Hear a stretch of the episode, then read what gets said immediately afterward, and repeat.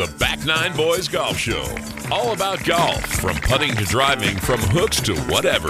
Now, here's your host of the Back Nine Boys Golf Show, Rich Stiles. And a good morning to you and welcome to the show. Glad you're with us. The Back Nine Boys Golf Show is brought to you by Mizuno Golf, Reach Beyond, by Club Car, the leader in sport utility and personal vehicles, by RSM, proud sponsor of the RSM Classic, giving back to our community and by Bridgestone Golf. Get fit today for your Tour B ball. On the show, we're going to talk with former PGA Tour winner David Ogrin of the David Ogrin Golf Academy in Texas. David, in case you don't know, uh, beat Jay Haas and Tiger Woods for his biggest PGA Tour win in 1996. Then we'll talk with Allison Fillmore, former executive director of the Tour Championship, and now a VP of Business Development for the PGA Tour. And we'll talk with Mark Stillings, director of golf at Kiva Dunes Golf Club and Gulf Shores, where I played last week. And Mark and I got together to talk about Kiva Dunes, which is rated one of the best courses in Gulf Shores. Golf course opened in 1995. It's a Jerry Pate design. It's uh, quite unique for this area in the fact that it's a links setup. We're, we're very close, as you saw when you played today. We're, we've got the Gulf on one side, we've got the Mobile Bay on the opposite side, and it's set up as a true links course where the ninth hole is non-returning. And so you once you tee off on one, you stay out there for the full 18 holes. Yeah, I, I noticed that. and it's uh, it's got a very interesting feel to it. Uh, very seaside. We you know it's very natural. We did a minimal amount of uh, clearing and disruption to the native surroundings here, and I think that's something that the owners and and Jerry Pate are, are quite proud of in the way that we were able to fit the golf course into the natural uh, setting here. Yeah, I was very impressed with the way it kind of laid out and the way it kind of moved back and forth. What are some of the similarities or some of the differences in a Jerry Pate golf course compared to some others that maybe our listeners have list, have, have played? Well, that you know, obviously that would probably uh, be better coming from Jerry's mouth, but well, of uh, course. But I, th- I think if he were here, he would probably tell you that you know through his playing career, uh, both in in uh, collegiate, professional golf, seniors golf, you know he has a very keen eye on on not only what he likes to see when he's playing, but what he likes to see in architecture, and he's very much a student of the architecture game. He's taken a lot of the, the principles and foundations that some of the early architects were able to do and incorporated that into some of his designs. And I think, you know, from a personal standpoint, I think you know, I, I, would say that he has a very interesting style of the way he sets up his bunkers. You mm-hmm. know, it's mm-hmm. it's a flat floor. The sand is on the floor, but you have a, a very defined grass wall. The idea is that in most cases, the ball, even if it hits the, the grassy slope, it'll release and come down into the base of the bunker. Still a difficult shot, but it, it's not one of these that, you know, real goofy where you have to have a lot of you know, funny stances and lies and stuff like that. And, and through the years, we've actually uh, done some tweaking to the golf course through a couple of renovations that, you know, we feel like have made the course even better than mm-hmm. what it was when we opened in 1995. And so, from a, a, playing standpoint, if someone would ask you before they went out, how do I play Kiva Dunes? What are your suggestions? Well, number one, we would tell you to make sure you play the correct tee box you know, don't bite off more than you can chew because, you know, being down here close to the Gulf and the Bay, uh, we do have a lot of wind that, that potentially can come into play. Right. So, you know, you may start out, it's a fairly calm day. You say, well, it's, it's you know, very straightforward golf course, not much to it. But as the wind picks up, it can really change the, the playing characteristics. So yeah. I think choosing the right set of tees based on your skill level is very important. And, uh, you know, I, I think you know, it's it's not a, a target-oriented course, but obviously, like most, you know, keeping the ball in play. You know, uh, if you're playing in a in a tournament setting, you know, we can take the take the group all the way back to the gold tees. Right. And at, at 7,100 yards with a lot of wind, you know, it'll challenge even the best of players. Yeah. But I think day in and day out, it's a type of course you want to, you know, play for positioning. You know, keep the ball, you know, generally in front of you, keep it in play um, you know, if you, if you start hitting errant shots, I mean, it'll it'll penalize you because we sure. have a lot of a lot of uh, uh, lateral, mostly lateral in nature. Not too many you have to cross, but we have hazards. We have wetlands, you know, that you saw as you were playing. Sure. Uh, but you know, and and I think the other unique, you mentioned it earlier. Uh, about a Jerry Pate design. He's got very interesting green complexes. Mm-hmm. You know, and, and basically, you know, I've talked to him at length about this, and what he likes to see in, in you know, great architectural design is he wants to give the player a lot of options around the green.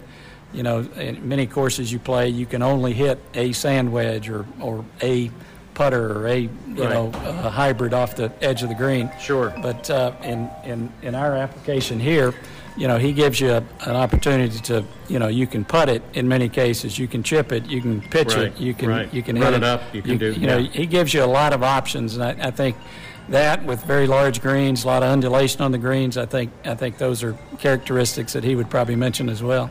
Yeah, and I, that's one of the things that I noticed is that there were a lot of options. You just had to pick the right option. That's correct, and you know, and and for the most part, you know, we we do get a lot of play down here. We're, you know, we have uh, obviously on-site residents. We have uh, folks that stay here with us, but we are open to the public as well. So, you know, we want to have a very presentable golf course in great condition, but at the same time, it's got to be very playable to the to the average player. Yeah, I definitely thought it was uh, very playable. Uh, not that I played it great, but it was very playable. Give us the website so our listeners can go to it and find out more about Kiva Dunes. Sure, we're. It's very simple. It's uh, Kiva K I V A Dunes D U N E S dot com. Uh, we've got a lot of information on there regarding the golf course itself, on-site lodging. You know, uh, if you're looking to uh, stay here on site, we have a, a, a unique page that shows you all the rental properties, pricing, that sort of thing. And uh, we have a, a toll-free number if you'd like to call in and talk to us. It's 866 540 7100. And I also noticed uh, we played with a gentleman that's with the CVB. He was with him for a long time. I asked him what he thought of Kiva Dunes, and he said it's the best in Alabama.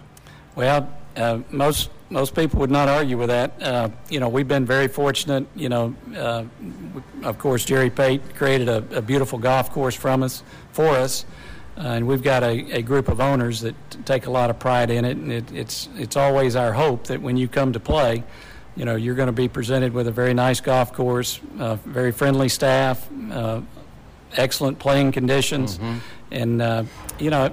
Uh, we've been very lucky. We've had a lot of uh, uh, mention in both state, regional, national rankings.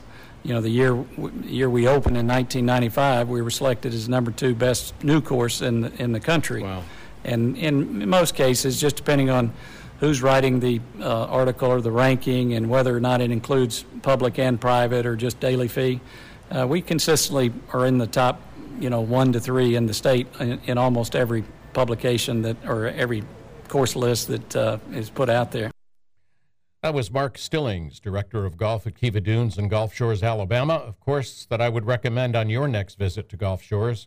Go to visitalbeaches.com. That's visitalbeaches.com. Up next is Allison Fillmore, VP of Business Development for the PGA Tour. But if you're looking for new clubs, I want to recommend the Mizuno Irons, the 923 925s. They will improve your game.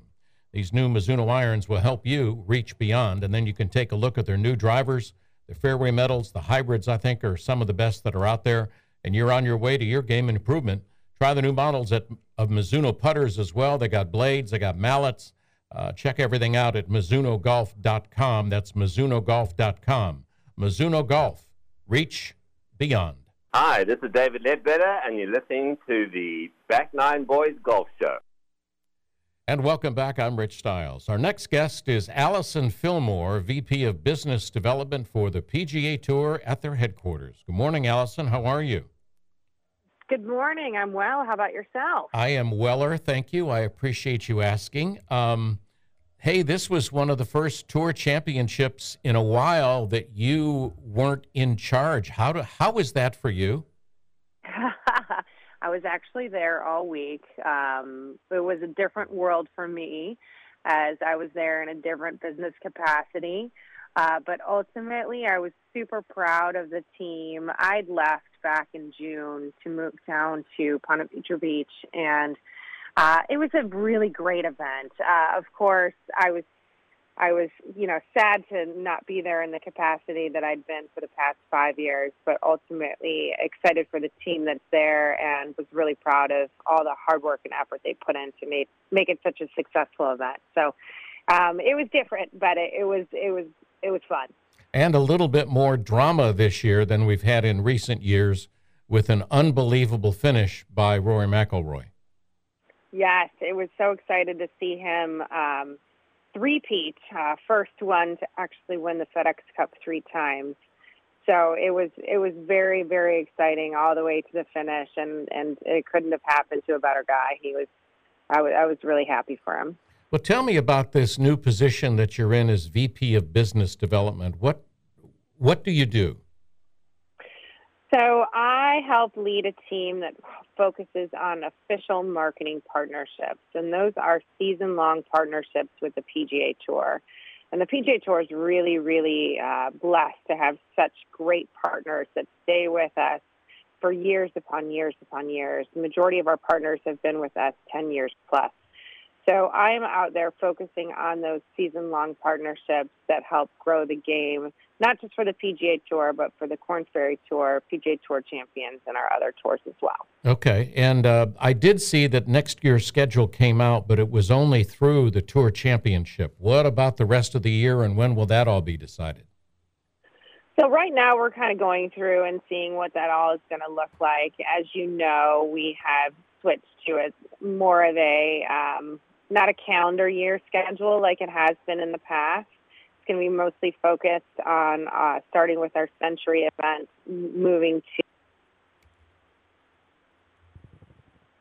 is we, we're just listening to our players, right? They they said that they they wanted some time off, they wanted some time to recoup, they wanted some time to be able to play against each other. So we decided to really kind of change up the schedule and make some of the events elevated events and then get ready in the fall for the guys um, that are outside the top 70 of the um, FedEx Cup points, give them an opportunity to, for them to play and um, gain points to get back into uh, playoffs. So with the change of the playoff schedule, moving from 125 to 125 70 to 30 to 70 50 30. Um, I think it's going to be really exciting. It's it's it's something that we've been wanting to do for a long time, and some extenuating circumstances have given us the opportunity to do right. so. So, um, really looking forward to what is in store for the 2023 2024 season. Yeah, and that's going to put a lot more pressure on the guys who have been in that 70 to 125, thinking, oh my gosh, I made 125. Now they got to make 70. So it's even more important that they play well during the year. Absolutely. It really does put more pressure on those guys. But ultimately, it rewards the guys that are out there busting their butts, practicing all the time, and really working to get into that top 70. So um, it's it's been a uh, different world these past couple of months, and now we're really rewarding those guys that are the best of the best. So let me ask you this: um, What happens to the sponsors of that have been in the wraparound season?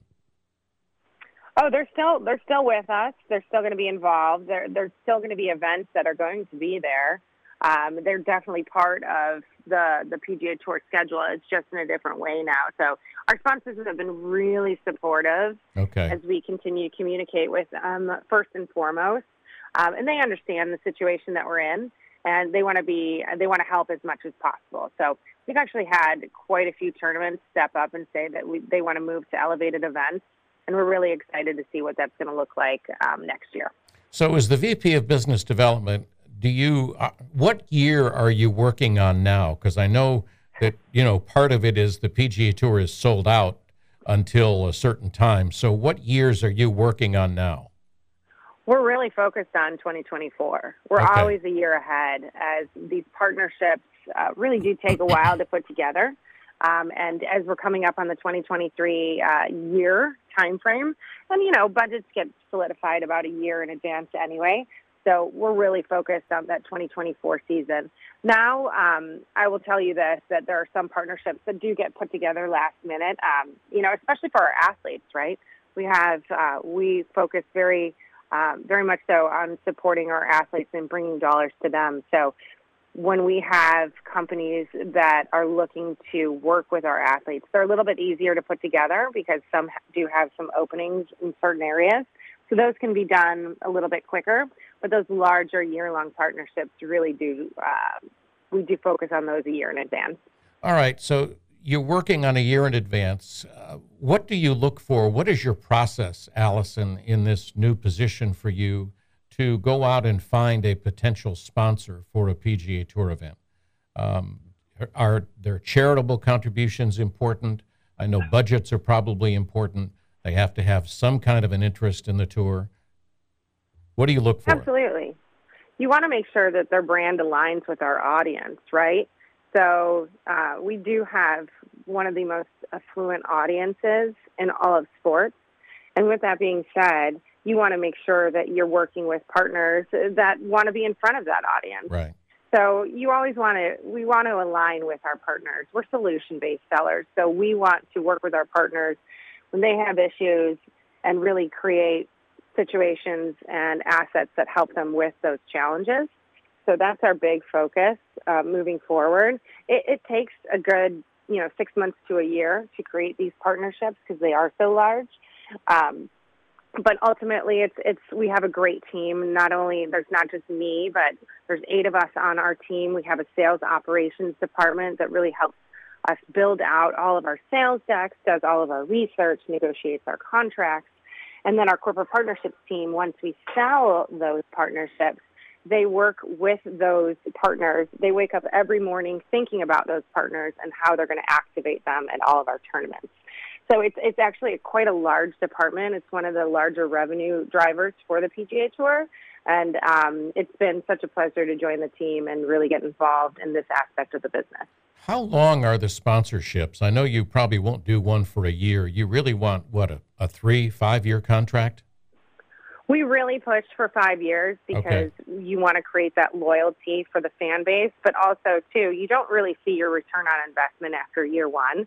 A majority of our partners have been with us 10 plus years. Uh, because they do understand that it does work. Like I said, I, we, we have an account team that wakes up thinking about all of our partners every single day. Uh, and I think that's a really big benefit of this position and this department. So, uh, a lot of our partners have been with us for years upon years upon years, and uh, they see the value in being a partner with the PGA Tour. Yeah. How do you like working at the tour headquarters as compared to the tour championship? I know it's a big change. Atlanta, Ponte Vedra, um, you know, big, big, big change for you and your family. Big change, yes. Uh, I will tell you this. Um, our office was a little house across the street with wood paneled walls, and it was a split level. Um, my office was the uh, master bedroom with a tiny little bathroom uh-huh. corner. and then I come to like the global headquarters, which is like Disney World for adults. Um, I mean, you walk in, the building is all glass. It, it looks like a, gosh, I've heard people refer to it as a spaceship. um, it's got a, it almost looks like a castle with a moat around it. Um, but you've got great food. Um, we've got a coffee bar. We've got, um, you know, anything you want for breakfast, and then uh, a cafe with lunch and all these great um, opportunities and um, you know a workout facility, great decks, things of that nature. So it's been uh, it's been a welcome change sure. uh, for me, that's for sure. Uh, my kids may may um, differ a little bit. Yeah, yeah, yeah. but ultimately, it's been a really great change for us and our family. And do you do tours there? We do. We do okay. have tours of the building. Usually they're on Fridays. We bring in our families and they can come in and join us to uh, have lunch or breakfast and tour the building. So, yes, we do have tours. All right, let me ask you this. There was Golf Digest came out with the the PGA Tour's nicest guys. Tony Finau is was rated number one. Rory and Webb were there. Um, I mean, they just seemed like down to earth. I mean, I've met Webb. I know him uh, I've, I've caddied with him in proams up here at the RSM, and he he is just a class guy. But uh, that is pretty special to be named uh, the number one, or even be on the list of being the nicest guys on the PGA Tour. Absolutely. If you think about these situations these guys are in day in and day out, traveling all the time, you know, people wanting their time, asking for autographs, constantly interrupting them when they're sitting down with their families at dinner. You know, it's it's it's so important. They're ambassadors of the PGA Tour and to be named, you know, the nicest guy on the tour is is not an easy feat. Um, and and honestly, a lot of those are true. Like Tony Finau is just a great guy. Rory is is an absolute sweetheart. Um, Jordan Spieth is is a really nice yeah. guy as well. There's so many good guys on the PGA Tour um, that give so much and give back uh, because ultimately that's the focus of what we do. Um, we want our our tournaments to give back in the communities that they play in, um, and the guys follow suit with that as well. So um, they're we're so proud of our athletes and what they do, um, not just inside the ropes but outside the ropes, and um, we couldn't ask for for better athletes to be a part of our, our tour. One of the things that I noticed, and a lot of folks in the media noticed, that after Tiger had kids, that his demeanor kind of changed, and he was more uh, welcoming. He was uh, easier to talk with. Um, and it, it kind of during that time that he was off, it just seemed to kind of settle him down a little bit. Um, do you agree with that? I absolutely agree with that. I mean, he went through a lot in yeah. a short period of time, and I think it really brought him kind of down to earth, makes him more, you know, relevant, makes him more just real as a person. And I think he realized that. He's definitely much more down to earth, willing to talk to people. He still, you know, really focuses when he's at events. So a lot of times uh, people may take it as, oh, he's a little bit standoffish, but he is just really driven and focused and wants to win. So he doesn't let anything really interrupt his day. Um, but yes, I do agree. He has changed quite a bit. I know the media has mentioned it. Um, and uh, he is he's definitely been a little bit more um, easy to uh, get along with as mm-hmm. well as, as speak to as well as interview. Allison, it's always a pleasure to talk with you. I appreciate you taking the time. I'm excited for you, for your family, for the Aww. tour to have you there, and uh, I think you're just one of the best. And uh, thanks for uh, being with us on the Back Nine Boys Golf Show.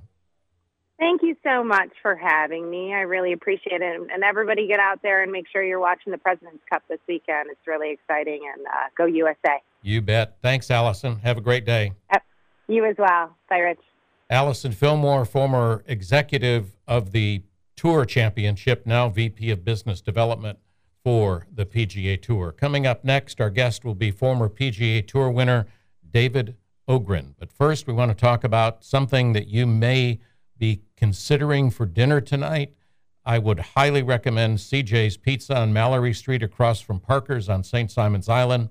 It is the oldest Italian eatery on the island. And maybe that's because they've experienced everybody has that one of a kind, nothing else will do thing. That is CJ's. Their signature is the deep dish crust. They also have thin crust, cauliflower crust, made by hand daily. Also, hoagies, meatballs, homemade salad dressings, and don't forget the wraps, pasta dishes, desserts, you name it, they've got it. And if you're interested in just calling, you can pick it up and they'll have it ready for you. They've got a parking space right out front. You can just get that. They'll bring it right out to you when it's done. Uh, but they also have DoorDash, and you can just order on their website, and DoorDash will bring it to you. Just go to cjsitalianrestaurant.com, and they will take care of .com. This is Daniel Gray, elite instructor at Sea Island Golf Performance Center, and you're listening to the Back Nine Boys. And welcome back. I'm Rich Stiles. David Ogrin played on the PGA Tour and on the Champions Tour. Now he owns David Ogrin Golf Academy in Texas. Good morning, David, and welcome to the Back Nine Boys Golf Show. Well, thank you. Since I'm on the back nine of life, I fit right in. you certainly do. You, you know, you don't know this, but you and I have a lot in common. We both grew up in Illinois. We both are Cub fans. Okay, well, we got our World Series in 2016. We we we can go we can go to the great beyond in peace. I'll tell you that. Yeah, with a with a big smile and say yes, we did it. Um, and you did it. Uh, you won three times on the tour, six times overall. Biggest win 1996 and uh, at the La Cantera Texas Open. Tell us about that, David. Well, Uh, La Cantera, uh, I guess, was uh, my home tournament. I, I wouldn't call it my home course, but my home tournament. But it was a great fall because that was the coming out party for Tiger Woods. So Tiger comes out in Milwaukee and he has this start where he starts as a total zero on the PGA Tour and he goes through the seven tournament stretch. Excuse me, and he earns his uh, way into the Tour Championship of all things. Uh, but in Texas, um, I beat uh, Jay Haas by one shot, Tiger Woods by two shots, and um, uh, it was a good victory. Uh, but to win, uh, Rich, one of the things that uh, my good friend Scott Fawcett likes to say is it takes a little bit luck. Yeah. And I happen to win with the highest winning score that uh, they've shot at La Cantera. Now I played great. I, I shot something like 13 under par or something for 72 holes, but La Cantera always scored in the 20 unders, uh, except for my year. And there were some circumstances that led to it, but I uh, I played great and I got the victory, and uh, um, it fulfilled you know one of those childhood career dream things. And at that point, you didn't know what Tiger was going to go into. We had a lot of expectations at that point, but uh, not many people can say that they beat Tiger Woods by two strokes. Yeah, but uh, I'm going to correct you on that. We all knew.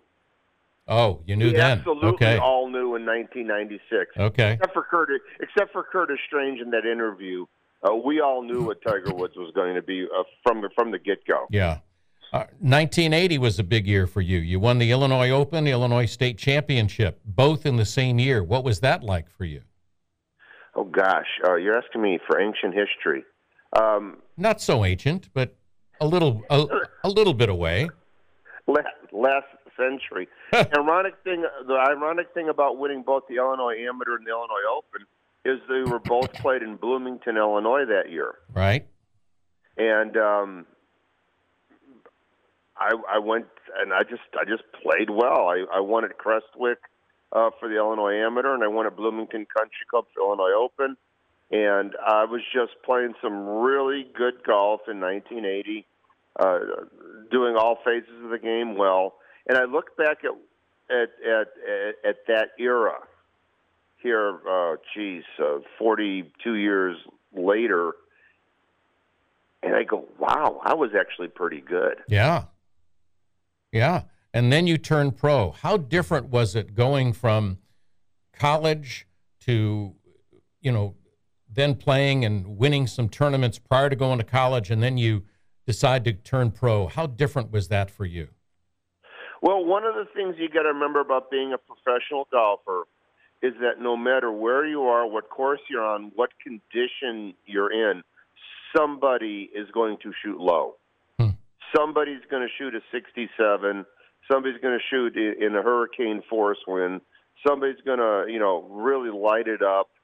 Uh, and you have you can't be afraid to light it up and go really really low. Uh, I have a, a, a young lady that I'm friends with that is just starting her LPGA journey, and she just played in uh, one of these women's amateur professional tour events, and she shot a nice solid like three or four under par for for three days. Yeah. But the winner was uh, 12, 13, 14 under or something. Wow. How do you how do you shoot low? Yeah. How do you go low and not be scared? Yeah. Yeah. How do you how do you not be tentative and try and be aggressive without being too aggressive? Correct.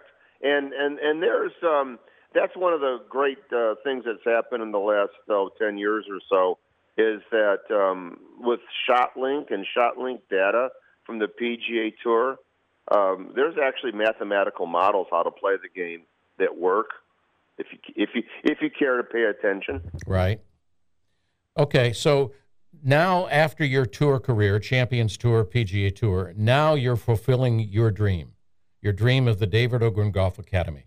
Tell us how great that is to be fulfilling a dream that you've had. Well, the the interesting thing about that is, I, is I was thinking about this yesterday. I, I I can't believe I got to a point in my life where playing the game uh, isn't the uh, isn't the focus.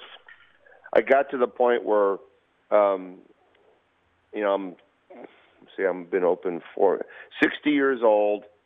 Uh, I'm not going to play the Champions Tour anymore, and I just happened to know that there was this this facility that had been closed down, and I went out and uh, took a look at it, stomped around for a while. I happened to know the uh, the uh, landlord, the person who owns the property and stuff, and I played Let's Make a Deal and made a deal, and now I've got this academy where I'm sharing um, sharing what I've learned in golf with other people, and it's been very rewarding experience. And when I'm done with you here this morning, I'm going to go put myself through the car wash and and uh, go out and uh, I got eight lessons scheduled today. So um, it's uh, it's a pretty cool deal. Yeah, it's it's really neat to be able to share what you've known, what you have done, and uh, work with somebody.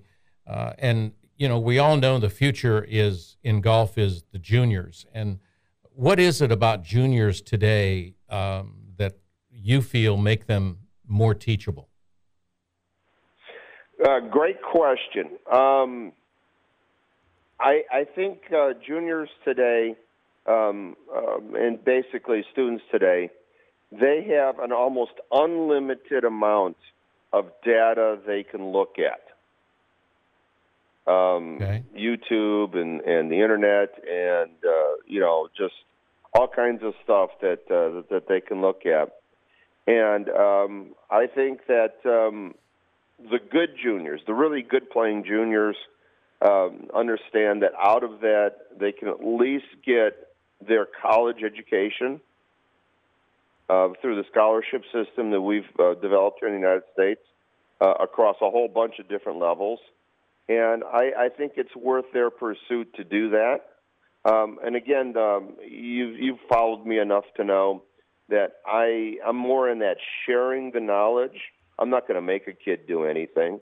Right. They can choose to do whatever they want to do, but I'm going to share what I think I know and let them uh, proceed from there. And I actually think that style of coaching, uh, a style that our good friend Michael Hebron up in New York uh, really preaches, I, I think really helps students um, improve faster and enjoy the game more. So when you start working with somebody, whether they be a junior or who's who's been playing for quite a while, what do you want to know about them and their game uh, in in order for you to really try and help them and improve the way that they play? Well, I, I look for three three things. Uh, number one, um, are they athletic enough to play the game? And um, so when I do a first lesson, it usually starts with um, standing in front of the ball with a club in your hand and and putting your body in a in an athletic type position where they could move the club. Okay. Second thing I want to know um, is uh, their wrists and their hands and their forearms. Uh, can they move in all the necessary dimensions to hit a golf ball? Um, I have a, uh, I actually coach a couple of guys that crack me up. They're 80 something years old and Hmm. uh, they do things like playing the Senior Olympics, right? Yeah. And arthritis gets them, Yeah.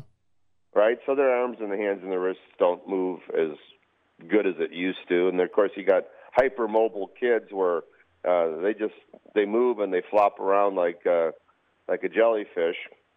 but basically, can they you know put their wrist in some sort of 90 degree angle uh, with the lead arm in the club? And um, from there, can they on the other side of the ball? Can they can they get it all straightened out? Can they get some sort of extension with both the arms and the body? Okay. And th- those are the three things I look for. After that, once they kind of get that basic motion, then uh, then we go into other stuff. All right. So, what is one thing that you've seen with people that you're working with uh, most often that they're doing wrong, and how do you help them get into the way you would like to teach them? Well, I, I think it's pretty well known about those of us who coach that the one thing that a, um, a golf swing needs is the correct path back to the ball from the end of the backswing. And um, I just think there's this instinct to uh, put the club over on the um, ball side away from you and try to swing it like a Ferris wheel straight up and down. So, you know, end of the backswing, then you put the club over there somewhere and you try to hit it straight. And of course, that produces the outside to in hit and the slice. Right.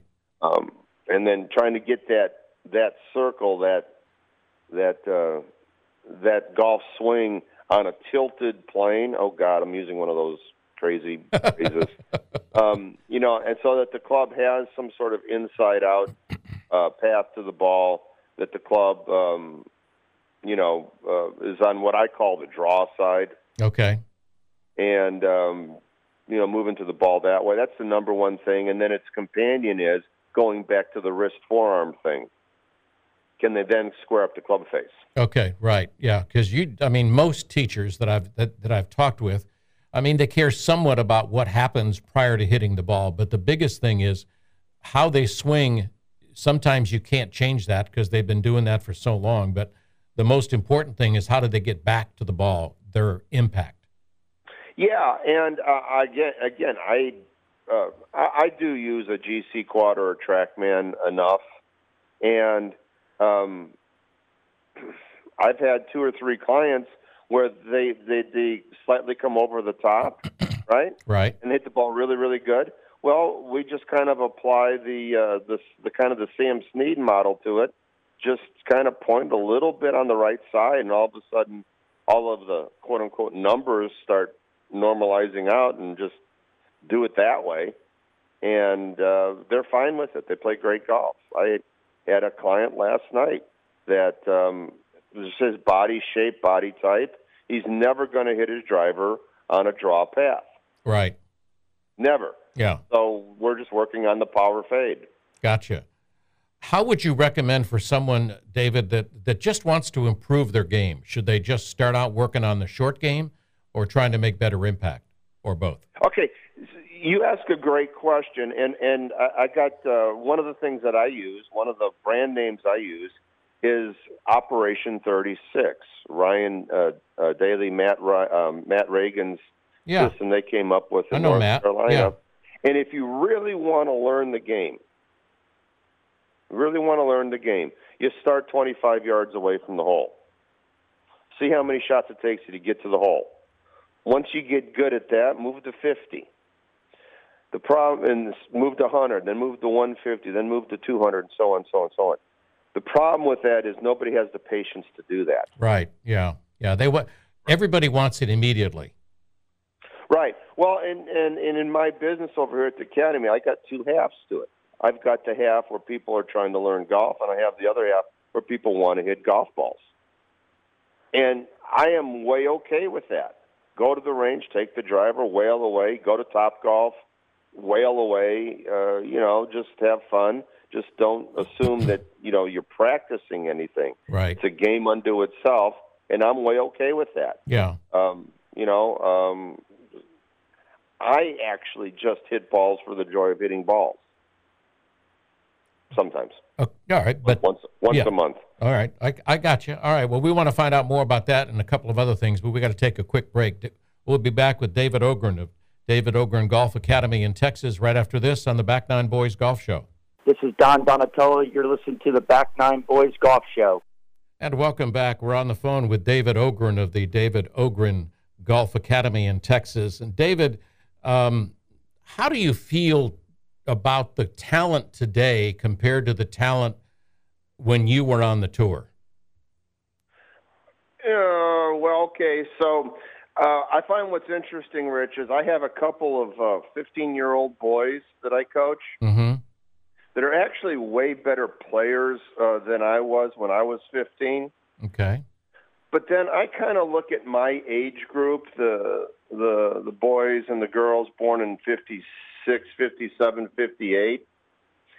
And uh, when I look at my exact age group, we had some pretty talented golfers. Gary yeah. Hallberg, Hal Sutton, John Cook, down there in Louisiana, Wayne DeFrancesco. Uh, my All-American um, plaques are, are filled with pretty good golfers. Yeah.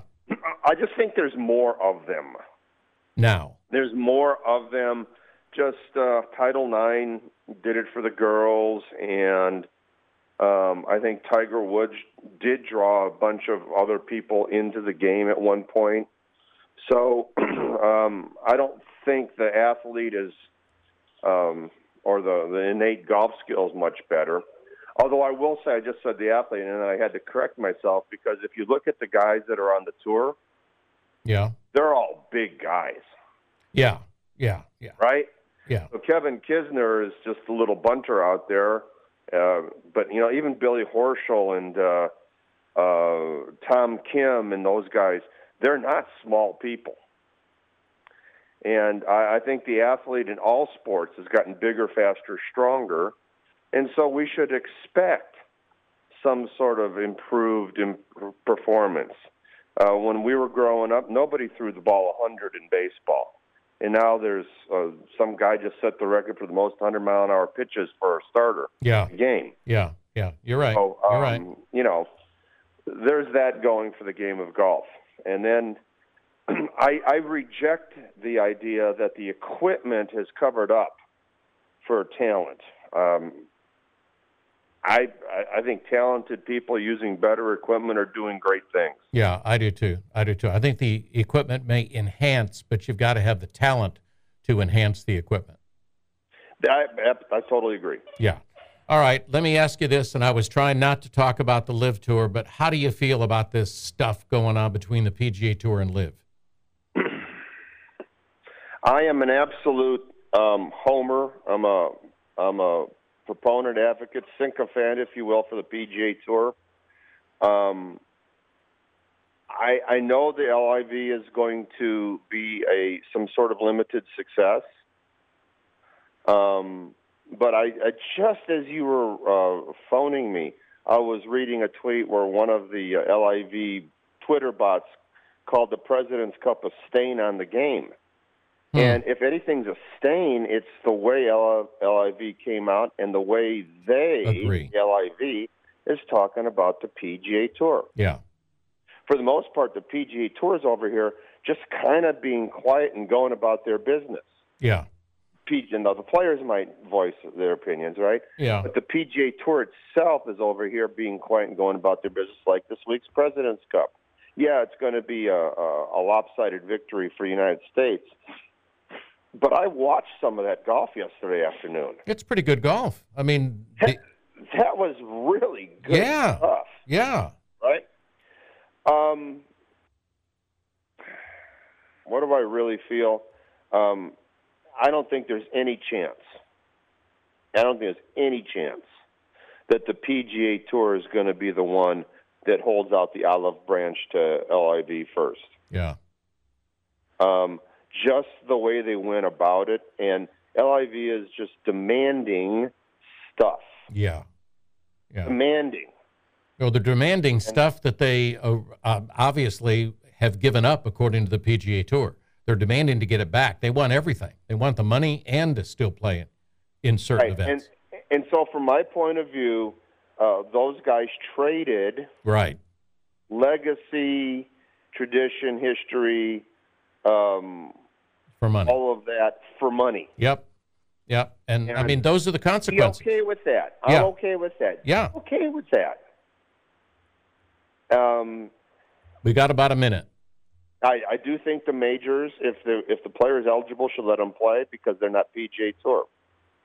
So Patrick Reed and uh, Bubba Watson and Dustin Johnson and those guys should all play the Masters. Cam Smith has got five years, ten years to play all these majors. That's fine and dandy. Um, But just, that's it. Uh, because they got to get Uh, world ranking points. I mean, and they're not going to get them. It just it doesn't fit their criteria. no, right, and that that's for the other guys that don't have those major championships. Right. The guys Right. with the major championships, I got you. they'll be fine for five or ten years. I got you, David. Thanks. I appreciate it. And uh, tell Clark Addison that I said, hey, would you please, your son? I would. Uh, did you get any uh, cast off from the hurricane as it went by? Not yet. We're hoping not. Okay. All righty. All right, my friend. Take care. Have a great day. Talk to you later. All right. David Ogrin, David Ogrin Golf Academy in Texas, former PGA Tour win, beat Tiger Woods in 96 when he first came up. And uh, we just want to thank you for being with us here on the Back Nine Boys Golf Show, heard every week from 8 to 9 on Saturday and Sunday. Check out our Facebook pages on Rich Stiles or Back Nine Boys. Thanks for being with us. You've been listening to the Back Nine Boys Golf Show with Rich Stiles. Go to back9boys.com for all things golf whenever you want it. We'll be back next week with an all new Back Nine Boys at back9boys.com.